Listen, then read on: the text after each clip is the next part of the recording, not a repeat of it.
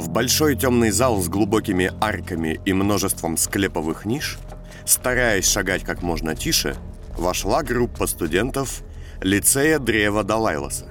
Все они были только-только начавшими обучение юношами и девушками и смотрели по сторонам с почтением и страхом.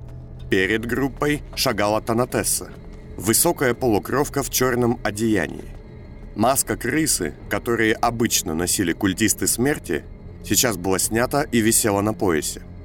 А это так называемый средний мартуарий могильного палисада, отделение Танатоптикона, посвященное покою великих умов. Сгинь. Танатесса стала в центре тускло освещенного зала, у большого темно-красного камня с высеченными на нем именами.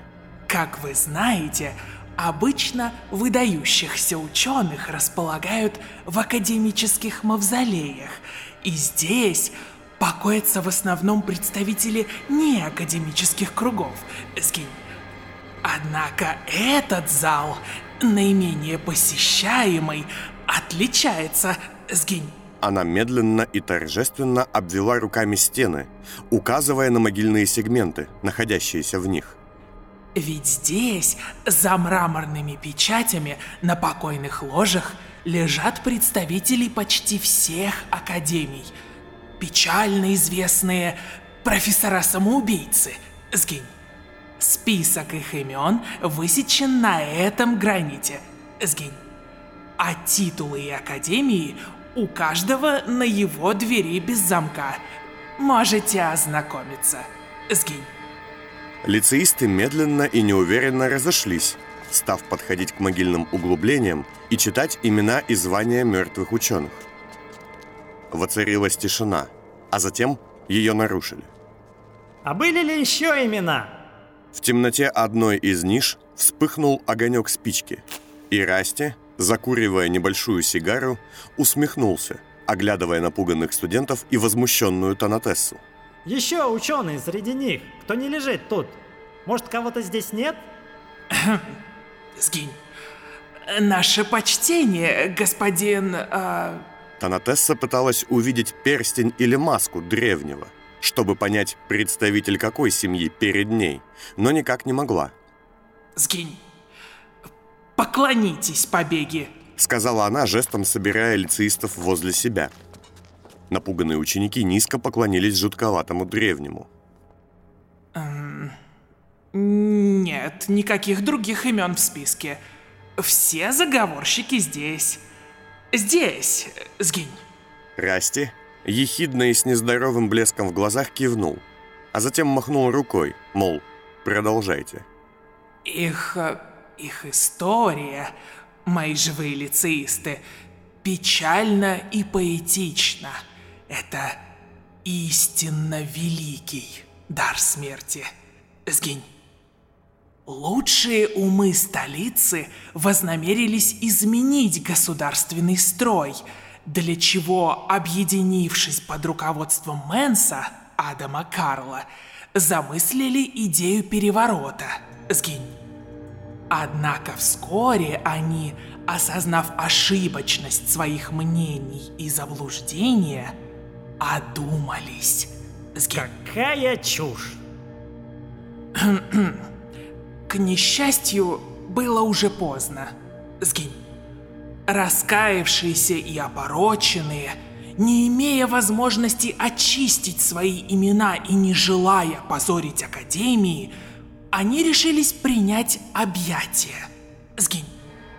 В канун 65 -го года множество ярких умов, чувствуя вину перед нашей великой державой и не в силах поступить иначе, приняли в гостинице «Первый марш» обильную дозу ноктума, что подарило их дыхание последней гости. Сгинь. Их поступок, честный и смелый, государство оценило по достоинству, а Госинститут зодчества возвел этот небольшой зал для их останков – чтобы их темные помыслы не пятнали чести Академий, но благородная гибель осталась в памяти. Сгинь. Вы верите в это? Расти, дымя сигарой, вышел из темноты своей ниши и уставился на лицеистов. Те потупили взгляд. Как, наверное, верите в росказни о том, что ваш любимый Далайлас ушел в путь одинокого следа и творит великий шедевр, а не валяется в соннице у повстанца в третьем кольце, а его сущность в мороке расписывает улицы революционными листовками. Лицеисты замерли, переглядываясь, а двое парней засмеялись, но злобный взгляд Танатессы тут же их заткнул. Расти же, которому на строгую культистку смерти было плевать, стал шагать вокруг группы молодых людей, глядя на могильные плиты в стенах. Но ведь нет, не верите. Вы знаете, что они приняли яд, потому что их предали. Эвелина Ван Кейн купила себе власть и влияние, назвав их имена. Они убили себя, лишь бы их не убили на площадях и в залах воздаяния на потеху таким, как вы. Это был не акт благородства, а акт отчаяния. Танатесса вытащила из-под своего черного савана погребальную колотушку и потрясла ей, привлекая внимание ошарашенных студентов. Э, ваша утренняя экскурсия закончена, побеги. Я попрошу вашу старосту проводить вас на выход. Сгинь. Лицеисты кивнули и спешно, оборачиваясь на расте, вышли из могильника, оставляя древнего и культистку смерти наедине. Одну. Нет, два почтения, пожалуйста. Сказал Расти и протянул Танатессе сначала сотню, а потом две сотни крон. Она, недовольная, но не имеющая возможности отказать, взяла деньги и вытащила из сумочки, что висела у нее на поясе, две маленькие стальные баночки, похожие на монеты. В каждой из них был так называемый «жидкий янтарь», который при открытии очень быстро твердел. Расти по очереди открыл каждую из этих баночек и отпечатал на янтаре свой родовой перстень. Получившаяся янтарная монета и называлась почтением, которое можно было оставить на могильной плите в знак высокого уважения. Вам должно быть очень стыдно. Скинь. Вы шумите вместе последних слов. Сгинь. Мы будем тихими, сказал Расти и с недоброй улыбкой показал Танатессе лезвие в перчатке. Но она безразлично пожала плечами. Не мне угрожать смертью. Сгинь. Расти же развернулся и вернулся в ту нишу, где был до этого. С тихим щелчком он вложил янтарную монету со своим гербом в паз, и надпись на могильной плите на стене засветилась. Только сейчас Расти с удивлением увидел, что до него почтение этому покойному уже выражал другой древний – Иоганн Ниман. Павел Грабов. Все помнят только фамилию Мэнса, и почти никто не знает, кем были вы. Пожалуй, вы единственная, чьей гибели я печалюсь. К концу его речи свечение на могильной плите уже исчезло. Подбросив другую монету, Расти развернулся и подошел к самой большой могильной плите, которая располагалась напротив входа. Имени, указанному на ней, за все годы никто почтения не выказал, как, впрочем, и всем остальным мертвым ученым. «Адам, а ведь вам следовало быть тут. Ничего, будете. Ни у кого нет больше терпения, чем у гробницы с именем». И Расти сломал монету пополам, положив обломки на край могильной плиты.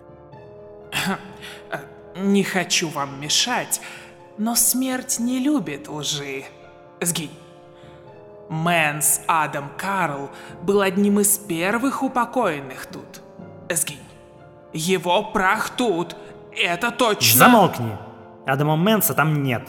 И был бы у меня тут молоток, я бы с радостью показал вам это. И гнилые лица остальных трусов. Сгинь сказала Танатесса, не желая вести беседу с этим грубым древним, сверлившим ее безумным взглядом, и, надев маску крысы, поклонилась и ушла прочь. «Вы думали, что я вам не нужен, а теперь я единственный, кто может сделать то, о чем вы мечтали», сказал Расти, подойдя к большому камню в центре темного зала и глядя на имена покойных профессоров. «Мне достаточно просто плюнуть на все, чтобы ваша история закончилась пылью. С этими словами он затушил окурок о камень, а затем размашисто написал им свою фамилию. Но куда оскорбительнее для вас будет, если вместо всех этих имен люди запомнят одно.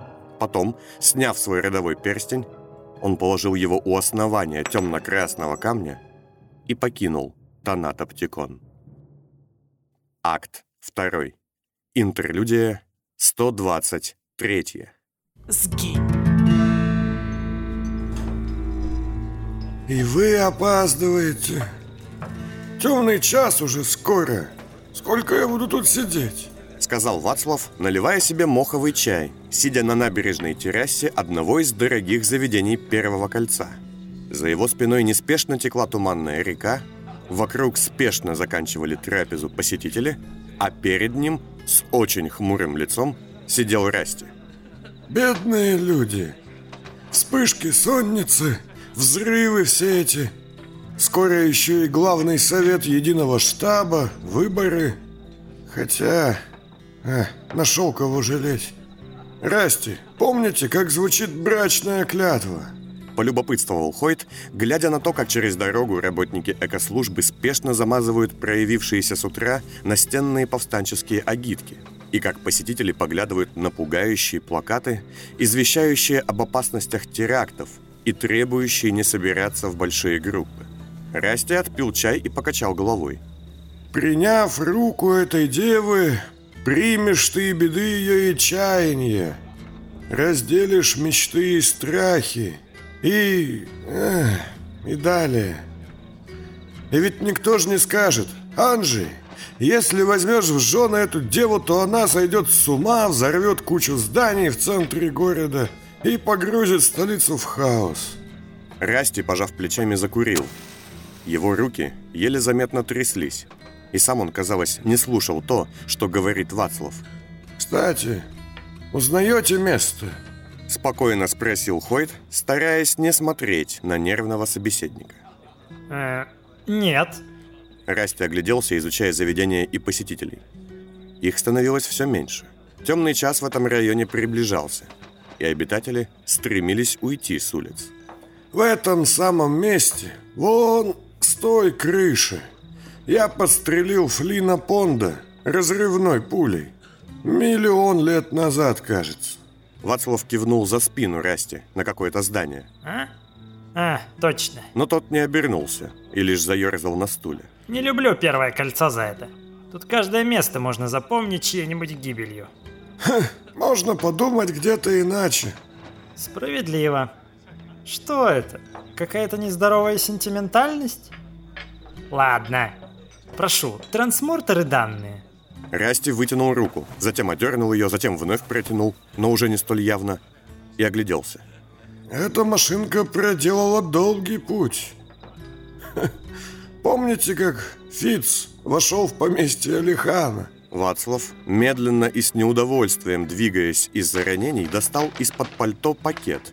Стоило ему положить его на стол, как Расти мигом сгреб его к себе. А вы хотели меня убить. Да-да, сентименты. Девлин, не особо слушая, открыл пакет, поднес наушник к уху и, пользуясь портативным катушечником, трижды перемотал катушку в случайные места, вслушиваясь в запись. И лишь потом кивнул. Ну и как вам? Что именно? Ой, да ладно. Напускное безразличие вам идет. Но вы не можете остаться равнодушным после того, как узнали все. Я, если честно, понял только одно. Вас не особо интересует конечный результат. Вам нужно лишь, чтобы ваше имя было вписано выше, чем имена этих. Там. Вацлав с гримасой боли на лице сел в пол оборота и поглядел куда-то вдоль течения реки, на еле заметный силуэт Танатоптикона, расположенный ярусом ниже. Жаль, ваша супруга не сможет взорвать тот могильник. Но согласитесь, план мой самый элегантный из всех. Да, это так. Но, уверен, Фиц на него не пойдет. Да и к тому же вам надо все подготовить там, в том месте. А как вы туда попадете? А этот самый Фиц узнал для меня маршрут и сам им прошел. Я лично с Войтой вел его по волновику через застенки. Последнее, что мне нужно было понять, это как все работает. И теперь я это знаю. Когда вы столь откровенны, это вызывает опасения. Вацлав нахмурился. Впрочем, и это он сделал устало и лениво. А затем потянулся к карману, и Расти тут же напрягся. Не надо дергаться. Эй, да тише. Вацлав оглядел посетителей, которые уже почти все расплатились и ушли. Официант, стоявший в дверях, посмотрел на него с тем самым снисходительным недовольством, с которым смотрит персонал на лишних и утомительных клиентов, которых не может прогнать. «Я не понимаю, как вы можете мне не доверять. В смысле, где здесь может быть хоть капля моей выгоды?» Выгода таких людей всегда не очевидна, Вацлав. И обычно вредна. Девлин, я физически не могу никакой выгоды извлечь из того, что знаю. Я не способен поучаствовать в том, что вы хотите сделать. И вы знаете, что мешать вам я тоже не буду. Тогда зачем вам вся эта паранойя? Расти, дождавшись, когда последняя посетительница, положив на столик свежие банкноты, медленно прошла мимо, потрогал повязку на глазу и сказал – знаете, кучу лет жил с веретальником вместо глаза и видел обман, но поверхностный. А вот только его лишившись, увидел огромную ложь. Ну что еще? Вы холст, Вацлав. Можете не отпираться. Хойт устало усмехнулся, но на его лице можно было без труда прочесть раздражение. А, ну началось. Вас что, еще от пыли не отпустило? Не надо. Вас вычислили. Я даже смог оставить себе записку. Л и С равно краткое И. Бред.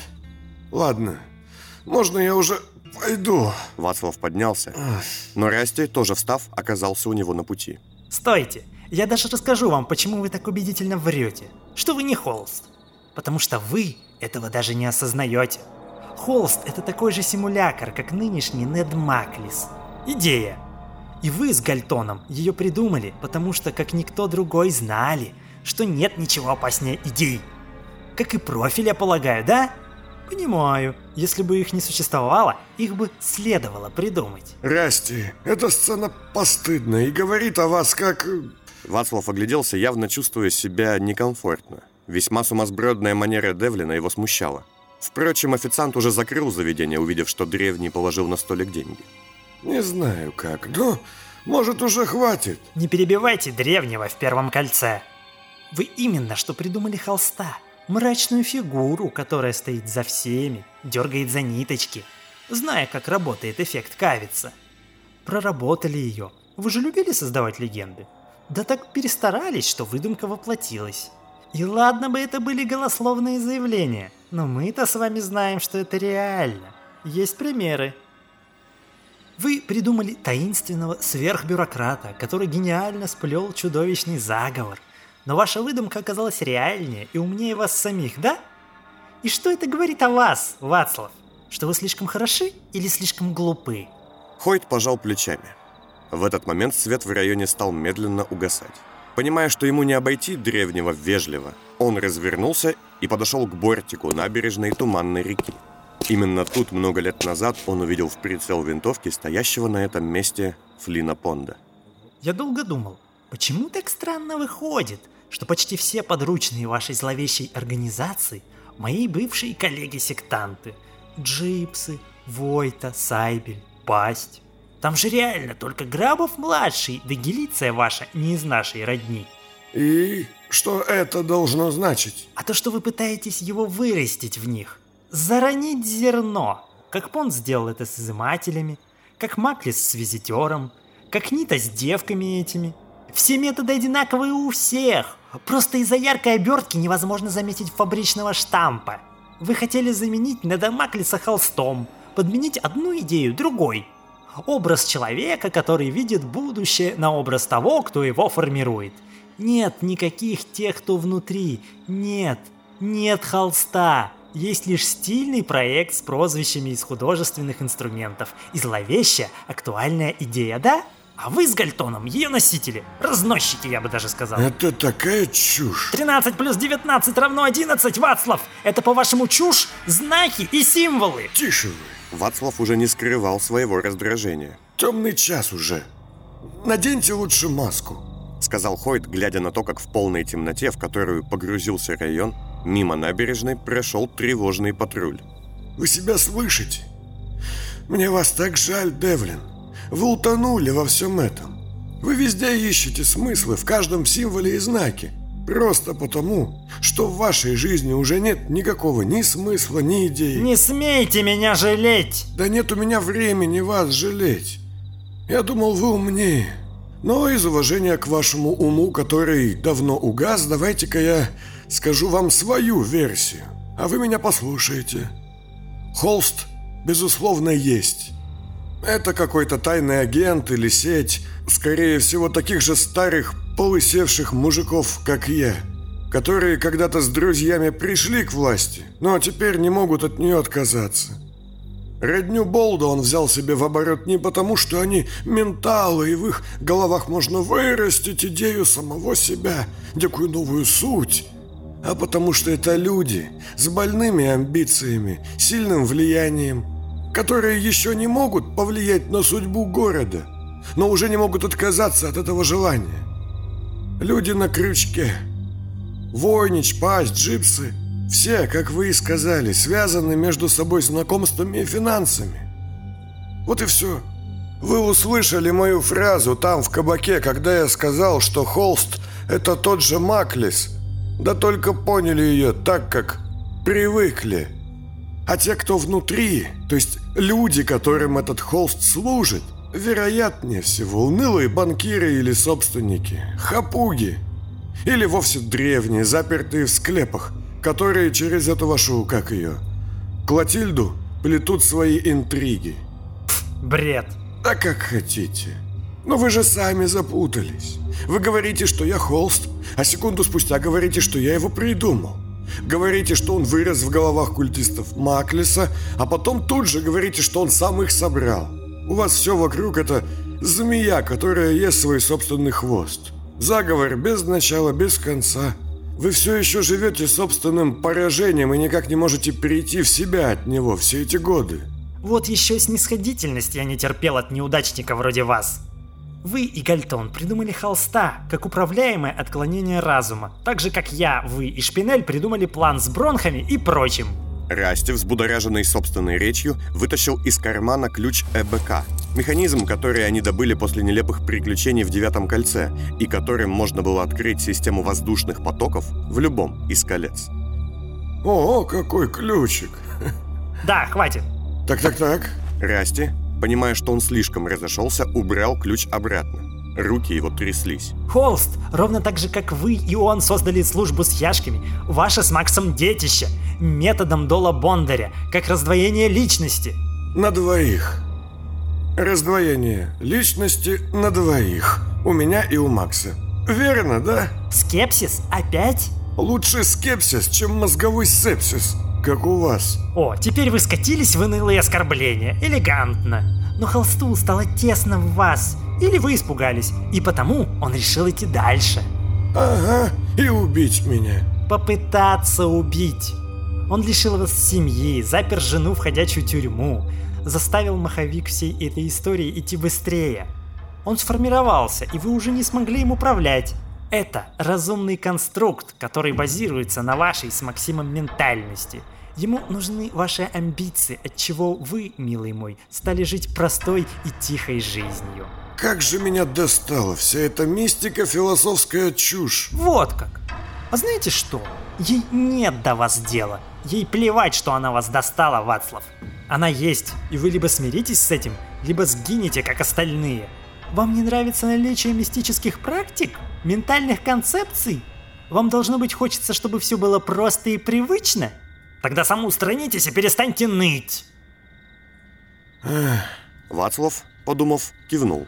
Ладно, согласен. В наше время прагматизм удел слепого. Но, знаете, Расти, вам стоит перестать употреблять стимуляторы. Вы жуткий. Хойт отошел от древнего и оперся спиной на перила. Вы лучше спросите себя, какая из версий правдива, Вацлав. При всем, что вы уже видели. Что холст — это идейный конструкт-паразит, сделанный по образу и подобию Маклиса, вами и одним из его последователей, который с помощью меморандумов и методик ИКС должен был расплодить свою личность в каждом из ваших «я», или же что Холст — это живой человек, проводник алчных идей богатого олигархата, собравший вокруг себя жадных до власти дельцов, желающих перекроить страну под себя. Я думаю, все же вторая. Ну, разумеется. А знаете, почему вы так считаете? Любите ли вы мой покопаться в чужой мотивации? М Почему же? Потому что во втором случае вы невиновны и никакой ответственности на вас нет. Вацлав, задумавшись, повернулся и посмотрел вниз, в светло-фиолетовые потоки туманной реки. Вас не переубедить. У каждого своя правда. Нет, Вацлав, правда одна. Те, кто говорят, что правда у каждого своя, идиоты. Это истина у каждого своя. А в чем разница, по-вашему? Правда – это голый факт. Лишь помноженная на идеологию она становится истиной. Ха, не думал об этом. Занятно, никогда не слышал фразы «правда в последней инстанции». Ага, а вот у истины может быть эта инстанция, трактовка. Поэтому истина всегда предвзята. Вацлав обернулся на Расти. Ну все, все, вы сделали, что хотели. Мы одни. Сказал он, увидев, что никого, кроме них, на улице нет. Как это будет? Я, конечно, в плохой форме, но вам со мной один на один даже со спящим не совладать. Зиминский, ответил Расти, и Вацлав посмотрел ему за спину, на крышу того самого старого здания, где много лет назад сидел он. А, полагаю, на том же месте, на котором я сидел в тот день. А сказали, что не узнали, что за место. Вы договорились с ним еще там, в девятом кольце? Возможно. Ну да, с винтовкой с хорошим глушителем и оптикой от стаи. Говоря это, Вацлав делал вид, что смотрит куда-то вдаль, выискивая стрелка. Но на самом деле он начал переносить вес своего тела на перила и незаметно засунул руку в карман. Пожалуй, только Зиминский сейчас способен здесь это провернуть. Расти прищурился, все еще подрагивая от напряжения, и поднес к рту волновик. Ясно. Знаете, а ведь... Огонь! Первая пуля, выпущенная с крыши, вонзилась Вацлаву в живот, и на мостовую брызнула кровь. Вторая же впилась ему в грудь, и Хойт, хватаясь руками за воздух, пошатнулся и перевалился через борт туманной реки, исчезая в пропасти. Кровавые следы, оставленные ранениями, в темноте едва бликовали от тусклого туманного света. Прощайте, Вацлав. Сказал Расти, откинул пальто и снял с пояса переносную маленькую клетку с символикой филинов, в которой сидела крошечная летучая мышка. Открыв ее, он огляделся, выпустил животное, а затем натянул кепку и, подбрасывая в руке запись допроса Черного, удалился во свояси.